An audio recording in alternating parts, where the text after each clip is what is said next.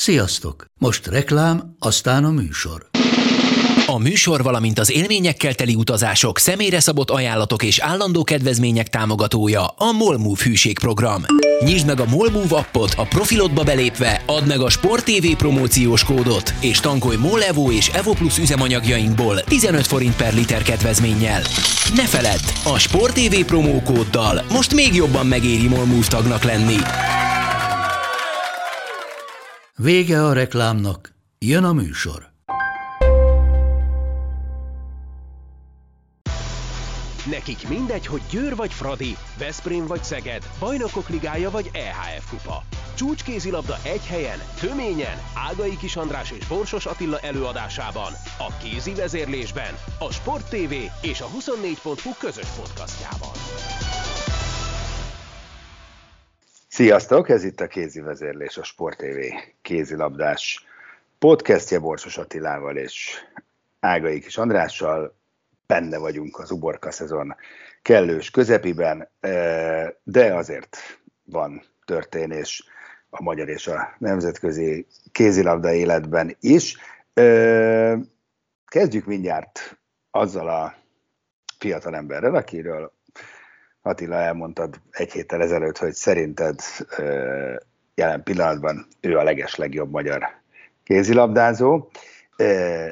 Ő ugye már Lékai Máté, akinek a sorsa elég sokáig bizonytalan volt itt az elmúlt időszakban, most már bizonyos tekintetben nem az, hiszen azt már tudjuk, hogy szerződést bontott a Telekom Veszprémmel, hú, kedvenc kifejezésem ez a közös megegyezéssel szerződésbontás, mert hát ugye egy megegyezés az csak közös lehet, tehát hogy máshogy azt nem nagyon lehet elképzelni, tehát végül is kvázi ugye békében váltak el.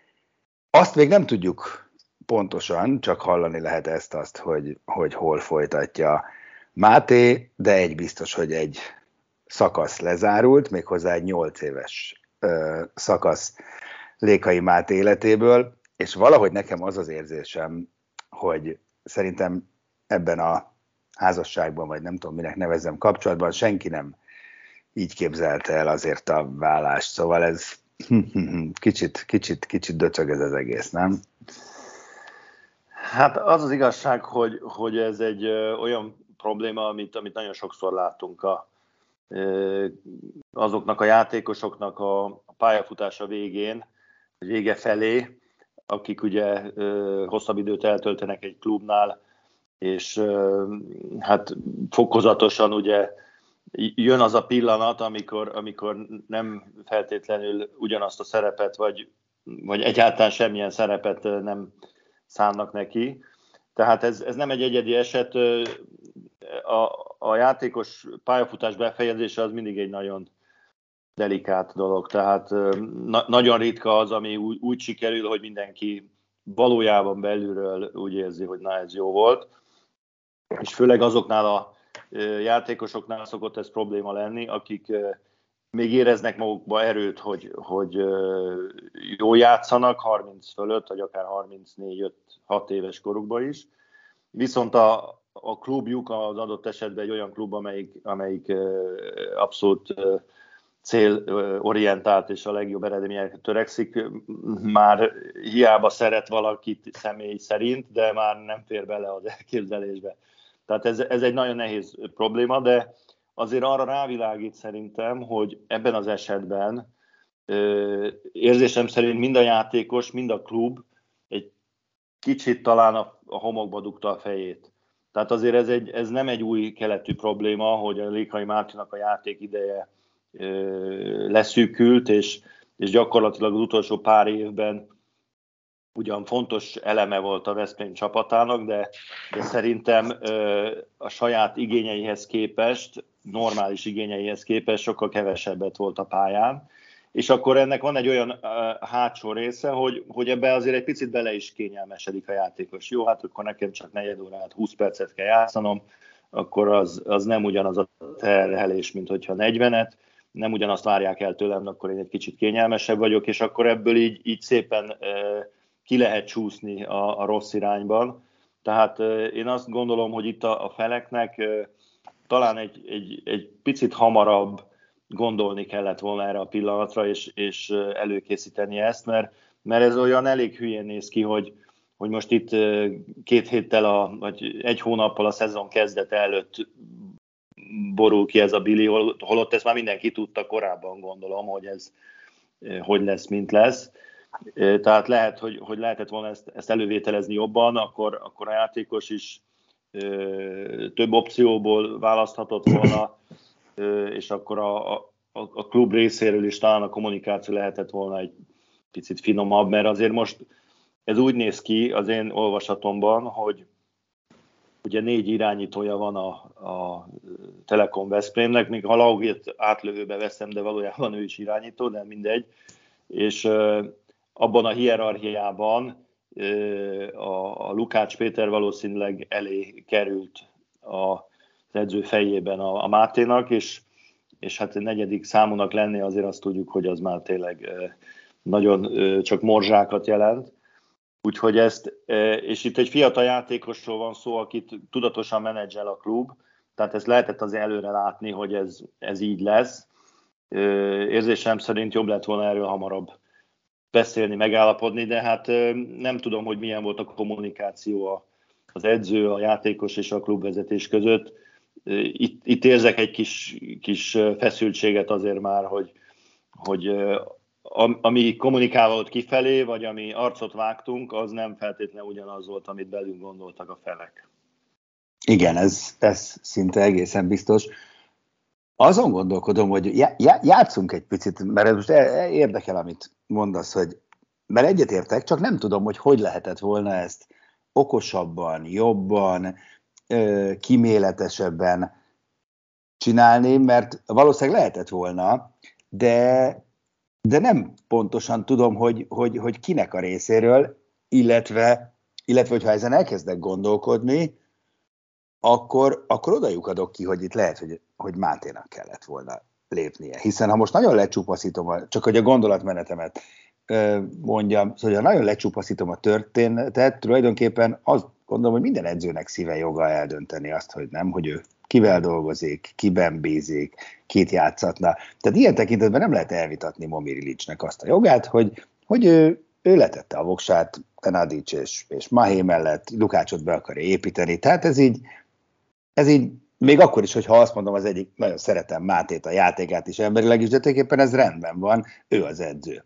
Ö, az a kérdés szerintem, hogy volt-e igen egy megfelelő kommunikáció közte és Máté között, vagy, és nekem van egy picit ilyen érzésem, vagy inkább egy kicsit arra bazíroztak Veszprémben, meg lehet, hogy tudat alatt is, hogy hát majd úgy ért a félszavakból ez a fiú, hogy hát azért igen, hogy keveset játszik, meg, meg bár nem csapatkapitány, meg ez, meg az, és akkor lehet, hogy megúszuk ezt a nehéz döntést, nem? Tehát tudod, mint amikor, a, mint amikor az egyik, egy párkapcsolatban az egyik fél nem, nem, nem mer szakítani, hanem inkább kiprovokálja azt, hogy mondja ki a másik, az úgy, az úgy jobb. Hogy, mint hogy egy kicsit erre, erre ment volna ki a játék. Máté nem mondta ki, és akkor a végén meg muszáj volt már valaminek.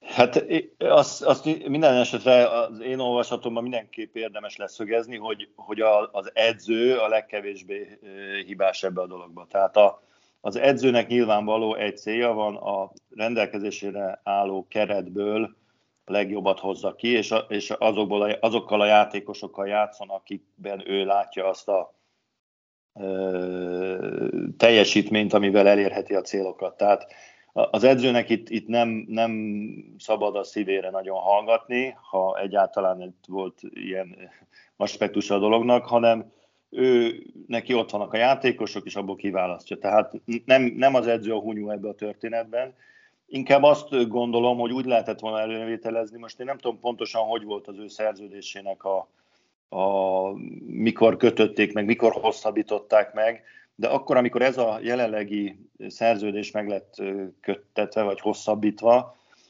akkor kellett volna szerintem a feleknek előre gondolkozni, hogy, hogy ez az év, ez már a plusz év lesz, ami, amire nem valószínű, hogy, hogy egyrészt a klubnak szüksége van a játékosnakra, másrészt a játékosnak pedig, hogy, hogy így bele nem is tudom, belecsúszson egy olyan, olyan utolsó évben, ahol, ahol gyakorlatilag vegetálni fog.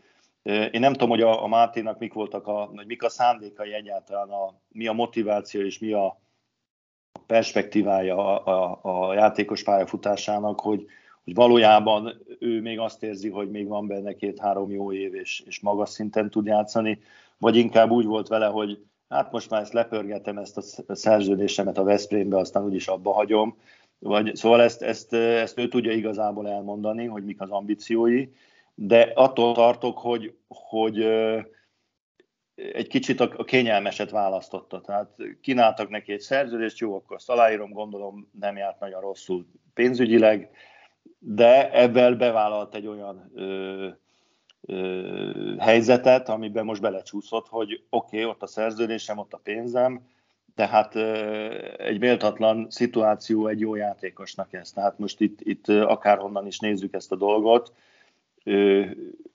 továbbra is azt mondom, hogy a legjobb magyar játékosként, ezt most olyan értelembe veszem, hogy, hogy a legfontosabb pozícióban, az irányító pozícióban levő legkreatívabb magyar játékos.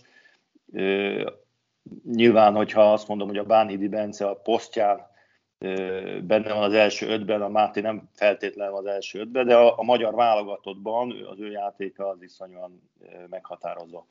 Tehát ebből a pozícióból fölülni a nézőtérre adott esetben, az, az, az teljesen méltatlan, és tehát ez, ezt nem lehet vállalni, és értem, hogy ez most így kifakadt ez a történet, mert, mert vagy azt kellett mondani, hogy jó, fáj a térdem, fáj a vállam, fáj a nem tudom mi, abba hagyom a játékot, szépen főhúzátok a mezemet a plafonra, és csinálok mást, de nyilván, hogy ő még azért többet érez magába, és, és őszintén szólva én is többet érzek benne az alapján, amit az utolsó meccsen láttam tőle a, a Final Four-nak a harmadik helyéért.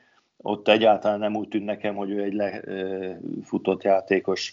Nyilvánvaló, hogy nem fog 60 perceket játszani már nagyon kemény ellenfelek ellen, de hát azért bőven még, még jó szinten tud teljesíteni. Úgyhogy itt, itt a szerződés kötés előtt kellett volna talán egy picit előre gondolkodnia neki, vagy, vagy a klubnak, de őszintén szóval a klub végül is nem, nem hiszem, hogy a klub küldte úgy el, hogy, hogy fölbontjuk a szerződésed, menjél innen el, hanem, hanem éreztették vele, hogy jó, hát ha itt maradsz, akkor tartjuk a szerződés feltételeit, mert egy korrekt klub vagyunk, de hát nem fogsz tudni játszani. És akkor ebből lett ez a szituáció, amit szerintem egy éve ugyanígy lehetett tudni.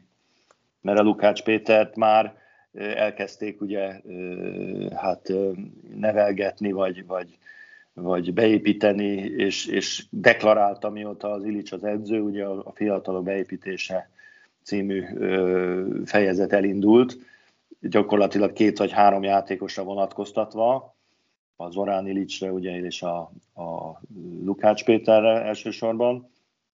Úgyhogy ezt lehetett tudni, hogy ez így lesz.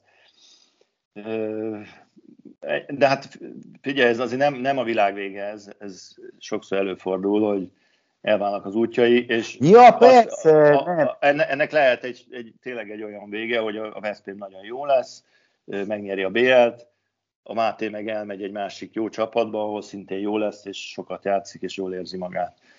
Tehát nem, nem egy tragédia ez. Egyértelmű, és remélem abszolút, hogy, hogy, hogy így is lesz. A, magára az elválásra, mint aktusra gondoltam, hogy ezt, ezt lehetett volna szebben csinálni, úgyhogy kevésbé fájjon. Bár ez, ez lehet, hogy csak az elmélet, mert ahogy mondod, most így belegondolok, fú, nagyon-nagyon keveseknek adatik meg, hogy, hogy úgy vonuljanak vissza, hogy bennük sincs igazán tüske, meg a, meg a, meg a klub is e, le tudja úgy zárni, meg a szurkolók is, szóval hát ahhoz a csillagok állásának nagyon, nagyon klassznak kell. E, e, igen, hát elsősorban a szép, szép lezárás úgy szokott bekövetkezni, valaki megsérül és ebben lezárja a történetét öregkorára. De hát ugye elég, hogyha ha például a Görbic Anitára gondolsz, akinek ugye elvileg egy nagyon szép lezárása lett a, a pályafutásának, de azért tudjuk jól, hogy ahhoz képest, hogy ő volt a világ legjobb irányítója és a Győrnek a, a, a lelke, az utolsó években ugye azért, azért azt láttuk, hogy, hogy néha végült a mérkőzéseket a padon, és egyáltalán nem kapott szerepet. Tehát utólag ez így klassz volt, szép volt, de azt megélni szerintem neki se volt annyira gyönyörű minden nap. Úgyhogy nehéz dolog ez, főleg egy olyan játékosnál, aki hosszú időt eltölt egy klubban, mert aki két-három évenként megy egy másikba, ott azért ez nem, így van. Így van. nem annyira fájdalmas. Na jó, mindegy, ez most már így alakult, és azt gondolom, hogy tipikusan a jobb később, mint soha esete, ez majd egyébként a következő alanyunkra, témánkra is igaz lesz, Háfra Noémire, aki ugye teljesen más szituban van, de azért az, az ő ügye is húzódott elég sokáig, de még visszatérve Mátéhoz, ugye azzal kezdtem, hogy nincs meg hivatalos hírünk arról, hogy hol folytatja, meg nem erősített zuhanyhíradói plegykák szerint a Fradi a legesélyesebb. Erre, de erről a múltkor beszéltünk, ugye felmerült külföld, de azt leginkább családékok miatt szinte biztos, hogy nem lesz, pedig ugye Plockban nagy a baj, mert, és ezt még nem is mondtuk, és nem is olvastam hivatalosan sehol, de úgy tudom, hogy Fazekas Gergő elég komoly sérülést szenvedett a vállában, és haza is jött, minden bizonyal műteni kell, meg Zsitnikov sincs túl jól, mert őt meg egy kulancs csípte meg, állítólag, és nagyon magas a láza, és még a Limekor sincs kizárva, úgyhogy irányítóban borzasztó nagy problémák vannak Lengyelországban, de még egyszer mondom, tudomásom szerint Máténál ez nem opció, úgyhogy, úgyhogy nem az lenne a következő lépés, hogy gyorsan, nagyon gyorsan derüljön ki, hogy akkor hol, hogyan tovább, és akkor újra lehet építeni klassz karriert. Hát igen, most azért ez, ez egy a, a profi sportoló pályafutásának a, a, a keserű pillanata, amikor, amikor nehéz összeegyeztetni azt, hogy mik a, az ambícióid a pályán, mi a helyzet a családoddal, meg egyébként mit szeretnél csinálni. Tehát vannak azok a helyzetek, amikor, amikor a, a sport ambíciók a sportban a tervek felülírják azt, hogy most jó helyen vagy, vagy, vagy mi van éppen a, a családoddal, és elmész, mit tudom én, Novosibirskbe játszani, mert ott van egy jó csapat, és ott fizetnek sokat, vagy pedig azt mondod, hogy hát én inkább szeretek a Balatonparton lenni, most már akkor elmegyek Balatonfüredre, most mondtam valamit, és inkább a gyerekem mellett üldögélek, tehát ez, ezek, ezek nem könnyű pillanatok, mert valamit itt föl kell áldozni szerintem valaminek az oltárán, és ezek olyan döntések, amit, amit jó végig kell gondolni, mert vissza nem térő. Tehát nyilván neki ez az utolsó szerződése lesz nagyjából, akárhova is megy, és az nem mindegy, hogy, hogy egy hosszú pályafutás végén hogy fogja megélni az utolsó egy-két évet, frusztráltam, vagy pedig úgy vonul vissza, hogy na, azért megmutattam nekik még a végén, hogy ki a, a legjobb magyar irányító. Így van. Hát na, százszorak is egy a vége, iszonyatosan szurkolunk Máténak, hogy mégiscsak egy sikertört, még egy sikertörténet kerekedjen ebből a pályafutásból, mert ebben még ez azt gondolom, hogy kódolva van. No és akkor Háfra Noémi hosszú és viszontagságos sztoria. Nincs új fejlemény, ez már önmagában egyébként nem jó hír, tehát tudomásunk szerint mm, Dániában, Ródenzében készül, egyébként nem sokára Győr Ródenzé felkészülési meccs is lesz, és majd közvetítjük önöknek a Sport egyen, ez mindenképpen pikáns, és hasonlóképpen pikáns Ambros Martin közelmúltban tett nyilatkozata a Nemzeti Sport Online-nak E, nyilatkozott hosszan-hosszan e, Rafael Tervellel együtt, aki ugye az új másodedzője lesz, és, és egészen szokatlan őszintességgel és, és önkritikával e, viszonyult ehhez a Háfra Noémi sztorihoz. Konkrétan szó szerint idézem, jó, amit mondott, azt mondja, hogy szeretném megragadni az alkalmat, hogy elmondjam, nagyon csalódott vagyok, amiért nem adtam neki annyi játék lehetőséget, amennyit az edzés munkája alapján megérdemelt volna. Az idény végén a fontos meccseken egyszerűen nem voltam elég bátor ahhoz, hogy pályára küldjem, hanem másoknak adtam lehetőséget. Pedig megérdemelte volna, hogy többet játszon. Fantasztikusan edzett, sokat segített nekünk. Egyedül az én hibám volt, hogy a fontos meccseken nem Hát őszintén szóval nem nagyon olvastam még, hallottam még hasonló regnáló Igen, ez egy, ez egy nagyon ritkaság számba menő őszinte nyilatkozat volt. Nem is tudom igazán hova tenni, mert az kétségtelen, hogy nyilvánvaló, hogy az edző a, az, aki eldönti, hogy ki mennyit játszik, tehát ha nem játszott, akkor a senki másnak nem lehet a felelőssége, csak az övé.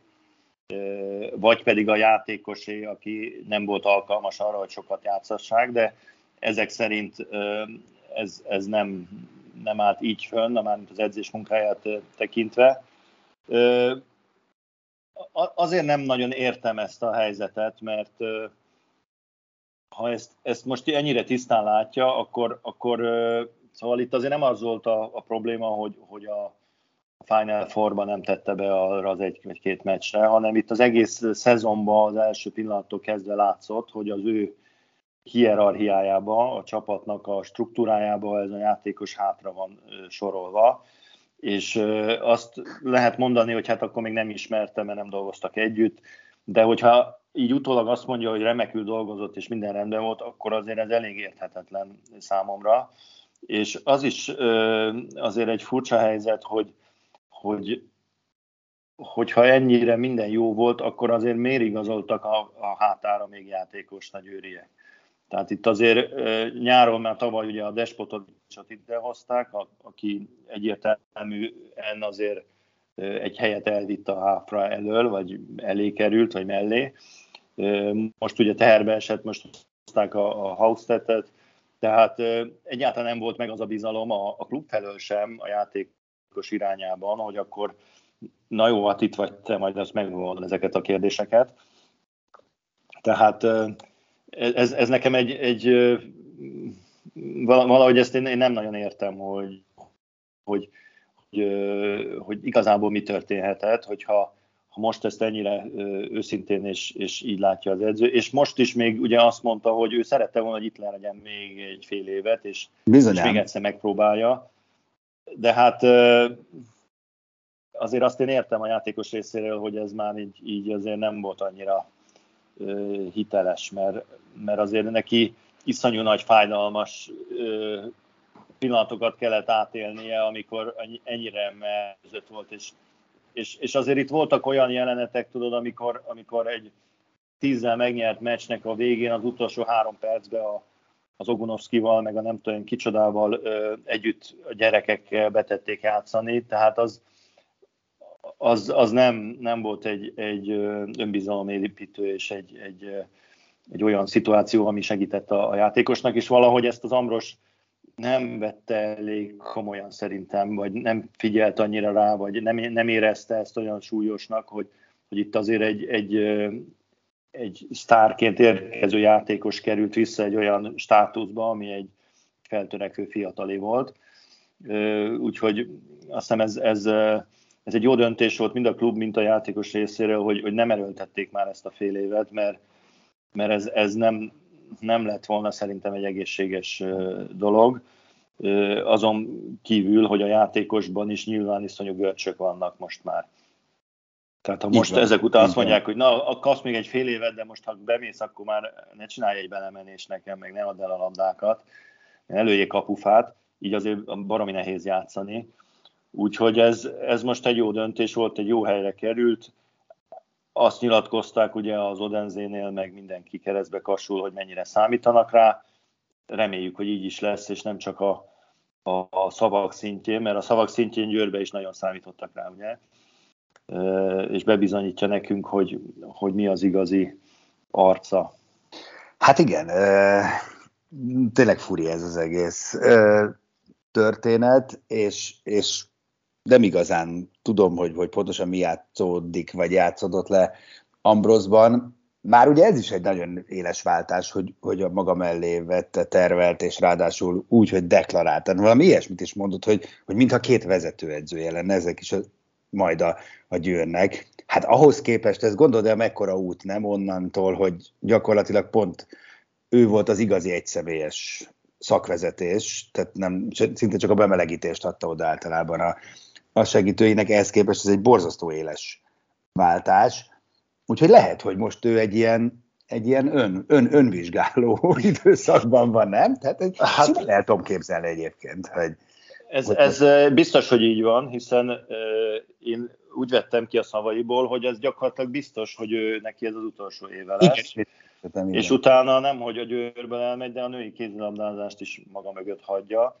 Tehát uh, egy, egy elég radikális, viszont tisztán kifejtett döntést hozott, és abból a szempontból viszont akkor nagyon jó ez a modell. Engem a, a, a Gislason Jiha párosra emlékeztet egy kicsit, ugye a, ahol már kimondták előre, hogy egy év múlva elmegy Gislason, oda vette maga mellé Jihát, és, és fölépítette egy év, év alatt, és utána átvette a, a kilt, és, és nagyon jól dolgozik. Ez, amit én most itt olvastam, meg egyébként is, amit hallottam történetről, ez, ez egyértelműen azt jelenti, hogy, hogy kiképzi ott az utódját, és hogyha minden rendben megy, akkor, akkor a tervel átveszi majd a, a csapatot a, a következő ö, évekre. Úgyhogy ez, ez, ez szerintem egy, egy jó és tiszta szituáció. Ha visszagondolunk arra, amire kezdtük a, a podcastot a, a Lékai Veszprém helyzettel kapcsolatban, akkor, akkor itt most azt látjuk, hogy, hogy mind az edző, mind a klub előre gondolkodik. Hogyha ez így, nyilván ha ezt így lenyilatkozta, akkor ez a klubvezetéssel is megvan így beszélve, mert az nem tűnik logikusnak, hogyha ebbe az évbe így fölépítik a tervet, akkor jövőre majd nem tudom, kit idehoznak edzőnek. Úgyhogy ez, ez jól is elsülhet, de visszatérve a, a háfra helyzetére, Ugye ez, ez a megközelítés, hogy én vagyok a felelős, és én döntöttem így, és ezt nagyon sajnálom, és, és nem volt bátorságom őt betenni, ezt, ezt azért mindig abba a konceptusba kell nézni, hogyha betette volna, akkor ki nem játszott volna helyette, mert ugye egyszer nem tud mindenki játszani, és akkor én azt oda vezetem azért vissza, hogy abban a helyzetben, ahol mondjuk egy Annemette Hansen kell lejegelni a padra, vagy egy Christiansen, vagy egy enzeminkót, akkor, akkor az volt a, a döntése az edzőnek, akár teljesen elfogadhatóan is, de minden esetre a legkisebb ellenállás felé menve, hogyha őszinte akarok lenni, hogy, hogy a, az a játékos nem játszott, akinek a legkisebb mondjuk így a, az egója, vagy a, a nemzetközi tapasztalata és hírneve. Tehát egy ilyen keretnél, ahol ennyi játékos van, ez óhatatlanul egy, egy probléma, amit meg kell az edzőnek oldani, ő így oldotta meg, és ezért nem lett volna túl sok értelme, hogy a következő szezonra még ott maradjon négy hónapot, mert alapjába véve ez nem változott volna ez a szituáció. Ja, azt hiszem, hogy a lehető legjobb döntés született, ha kicsit megkésve is, de, de minden, mindenképpen. Visszatérve még a Giszlaszai Iha hasonlatodra, azért annyiban különbözik a helyzet, hogy egy rajtad kívül ezt még senki nem mondta ki. Különösen. Tehát ott ugye kimondták, deklarálták, igen, itt előttem az utódom, itt ül mellettem, ezt mondjuk most Ambros utalt rá ugyan, de azért ez, ez még félhivatalosan sem hangzott el. Kettő, azért így hosszú éveket töltött ugye Gislason mellett, és tényleg így, így belerázódott ebbe az egész. Nem, hosszú nem? éveket nem. Egy, hát de nem, egy, egyet? Egyet, egyet nem, igen. nem több? Nem, többnek tűnt. Nem hát játé- határ... játékosa volt hosszú évekig. Határozottan. De, de a padon hogy... másodedzőként egy évet voltam. Aha, meggyőződésem volt, hogy ez hosszabb időszak volt. Mindegy, lehet, hogy elég a, az egy is. Kíváncsi leszek, hogy ezt valaki bevállalja. Bő, bőven elég az egy, tehát itt azért nem egy kezdő edzőről van szó. Aha. Hát a, azért a, a, a Raftelvernek van 5-6 éves vezetőedzői gyakorlata, tehát ő egy készedző, Nyilván nem a, a, a győr szintjén edzette a, a Bözanszont, hanem egy, egy lépcsőfokkal lejjebb, de azért ez, ez az edzői munkában nem akkora nagy különbség. Tehát nyilván más típusú játékosai vannak, de a kézilabda az ugyanaz minden csapatnál.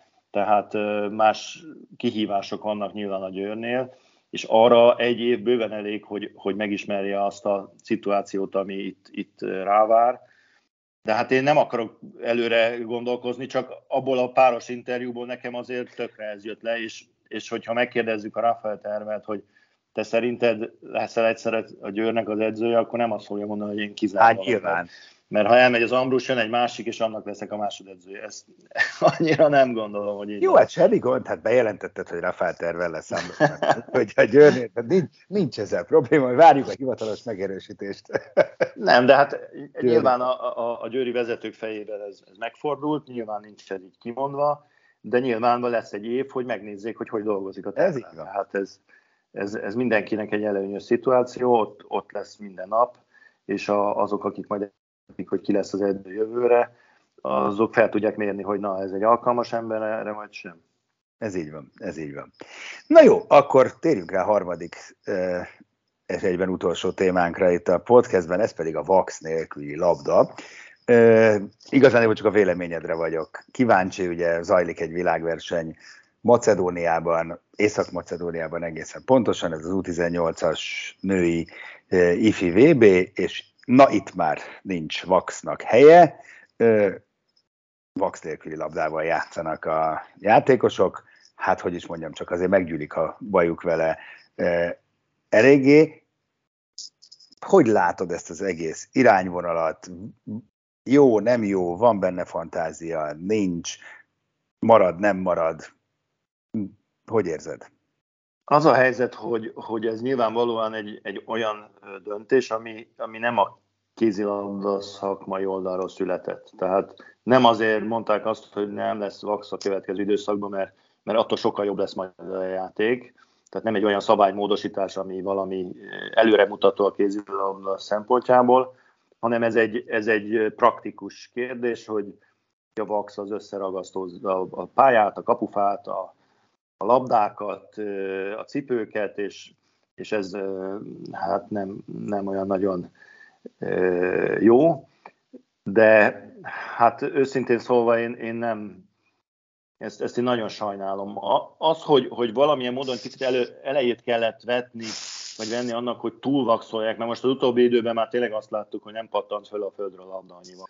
Azt azért lehetett volna kezelni úgy, hogy, hogy olyan vaxokat használni, ami nem ennyire ragad, vagy tehát ezt, ezt így szabályozni a kézilabda érdekében, de láthatóan nem ez volt a cél, hanem az volt a cél, hogy ne kelljen itt takarítani, meg, meg ne menjenek tönkre a, a labdák olyan hamar. Bár ez nem hiszem, hogy a labdagyártóknak nagy érdeke lenne. Jobb, hogyha hamar. Igen, nekik az a jó. Lehet újat venni. Na de tehát szakmailag biztos, hogy, hogy egy visszalépés lesz. Tehát azok a játékosok, akik egykezes labdabirtoklással sokat dolgoztak, akik olyan lövés típusokat alkalmaztak különösen át, szélsőknél, beállóknál, ahol, ahol a, a, a labdát nem, nem szorított, hanem csak tulajdonképpen a tenyereden van, és az utolsó pillanatban az ujjaiddal irányítod. Ilyen ugye a húzott lövés, meg a, a cunder, meg azok a, azok a mozdulatok, ahol, ahol tulajdonképpen nem egy, egy természetes mozdulatod van, hanem a vax segítségével juttatod a érvényre azt, amit szeretnél. E, ezek ki fognak veszni azért nagyjából a játékból. A másik dolog az, hogy... hogy De az nem jó, hát azért ezek annyira látványosak. Hát persze, ez, ez biztos, hogy nem jó. Hát a, nyilván azt gondolják az IHF-nél, hogy nem baj, majd megtudni a Vax. Meg De lehet, lehet, hogy így nem lehet ilyeneket lőni? Tehát ez hát, kizárt? Vagy nem azt mondom, hogy kizárt, de, de sokkal nagyobb a hibázási lehetőség. Tehát uh, nyilvánvaló egy, egy pörgetett lövésnél az, hogy derékszögbe visszaforduljon a labda, ahhoz kell az, hogy, hogy jó megragadjon a földön, és, és irányt változtasson. Mm-hmm. Egy, egy olyan uh, húzott, pörgetett lövésnél, amit a szélsők egyre többet alkalmaznak, ott, ott ha szorítod a kezedbe a labdát, hogy ne essen ki, akkor nem tudod ezt a mozdulatot megcsinálni. Tehát nem véletlenül fejlődött ez az utóbbi években ki, amikor már a vaxolás ennyire erős vakszal történt, és, és a, mondjuk az én időmben, amikor már azért kezdtük ezeket csinálni, azért sokkal kevésbé volt az alkalmazva, de nem azért, mert mi ügyetlenebbek voltunk, mint a jelenlegi szélsők, hanem azért nem, nem lehetett olyan könnyen megcsinálni. Ráadásul ugye az edzők is nyilván azt fogják mondani a játékosnak, hogy jó, hát ha kicsúszik állandóan a kezedből, akkor ezt, például, ezt ne annyira erőltesd, mert, mert a falra mászom tőle, hogy állandóan mellé dobod a labdákat. Tehát ha nincs a magabiztosság meg, akkor, akkor nem fogják alkalmazni, akkor ez a, a másik dolog, az átlövéseknél is most a, a, a lányoknál, a junior vagy VB-n, illetve az IFI VB-n látjuk, hogy, hogy azért nagyon komoly lövéseket eregetnek két-három méterrel a kapu fölé. Ami, amiben óhatatlanul ott van az az érzésem, hogy, hogy egyszerűen nem birtokolják megfelelően a labdát a lövésnél, és akkor elég egy, egy pici ütés a kezeden, aztán már össze-vissza mennek el a labdák, nem tudod korrigálni a, a vakszal, tehát ez is uh, probléma lehet, rengeteg rossz passz van. Uh, most ez, ez, hogy azért van, mert, mert nem játszottak olyan nagyon jól a lányok egyelőre, vagy a fiataloknál ez még benne van. Nyilván az is, de és a, a harmadik dolog az pedig szerintem az, hogy hogy bizonyos játékosoknak ez óriási hátrány. Tehát akiknek nincs nagy kezük, akiknek nincs erős szorításuk, nem elég széles ugye az araszuk, hogy átfogják a labdát, azok nagyon nagy hátrányban vannak, arról nem is beszélve, hogy azoknak, akiknek sérült az ujja, ugye itt a kézilabdázóknál azért a, a kisúj, meg a hüvelykúj, meg mindegyik más nagyon gyakran sérült, nem tudsz öt ujjat használni, csak négyet vagy hármat adott esetben, mert össze kell kötni az ujjaidat, és úgy pedig gyakorlatilag ezt a labdát nagyon nehéz tartani, hogyha Úgyhogy ez, ez, ez a nagykezű, erős játékosokat fogja favorizálni a, a kisebb kezűekkel szemben. Na hát nagyon. De hát majd nyilván alkalmazkodik mindenki hozzá. Én remélem, hogy vissza fogják vonni ezt a szabályt. Csak attól félek, hogy, hogy azért nem fogják, mert hogyha tényleg a gazdasági okai nyomás nehezedik az IHF-re a, a rendező, a mérkőzés rendező helyszínektől, hogy, hogy nem lehet vaxot használni, ak- akkor, akkor tök mindegy, hogy, hogy mi történik a pályán, akkor ha nem engedik, nem engedik. Hát minden esetre hát biztos, hogy, hogy felnőtt mezőnyben ki kell próbálni komoly körülmények között, mert, mert itt az, az IFIK-nél azért nehezen különböztethető meg az egyébként is elkövetett technikai hibák száma attól, ami, ami a VAX nélküli labdához fűződik. Uh-huh. Hát nagyon kíváncsi leszek, hogy meg egyetlen azt pont ezt akartam kérdezni, hogy van ezzel kapcsolatban döntés, hogy most hogyan tovább, hogy ez most egy ilyen, vagy most már a BL is VAX nélkül lesz, vagy, vagy, vagy mit lehet? Mert nagyon nagy a csönd, nem? Ezzel nem, nem tudom. Nem tudom, szerintem most ezt itt letesztelik ezen a VB-n, és akkor utána megnézik, hogy mekkora a felháborodás, meg milyenek az eredmények. Igen. Nem, hát ha játékosokat megkérdezik, nem hiszem, hogy egy is azt fogja mondani, ez tök jó, de a játékosokat általában nem szokták megkérdezni a szabályokról. Meglátjuk minden esetre. Az egyértelmű, hogy, hogy ez a döntés, ez, ez nem ö, emeli a kézilabda színvonalát. Igen. A technikai egy, színvonalat azt nem emeli egyelőre. Egyelőre, egyelőre ezt látjuk. Hát nagyon kíváncsi, tényleg nagyon kíváncsi leszek, hogy, hogy, hogy, hogy hogyan tovább nagyon záros határidőn belül meg kell tudnunk, mert, mert hát jön a, jön a következő idény, és azt nem lehet gondolom, hogy így, így kell, hol ezzel játszunk, hol azzal. Úgyhogy... Nem, hát szerintem a következő idényben még felnőtt szinten nem hiszem, hogy alkalmazzák, mert ugye itt, itt azért egyrészt mindenkit el kell látni labdával, másrészt meg, meg ugye több hónapig kell azért így edzeni, meg, meg specifikus edzéseket kell végezni. Ugye a, a Bohus Beával beszélgettünk az első mérkőzés után, aki elmondta, hogy, hogy az egész csapatának úgy fáj a válla, hogy alig bírják fölemelni, meg izomlázon az alkarukba, meg az ujjaikba, mert más a labdának a... Tehát elvileg a súlya ugyanaz, ha, ha jól tudom, de teljesen másképp viselkedik a levegőben, mert más a, a, az anyaga, meg a, a, a közege. Tehát ez, ez olyan, mint a teniszlabdáknál, ugye látszólag minden teniszlabda egyforma és csak ütik, de közben az, hogy milyen játszák a Roland garros meg éppen a US Open-t, az óriási különbség, és egy-egy játékosnak előny vagy hátrány attól függően, hogy milyen technikája van. Igen, igen.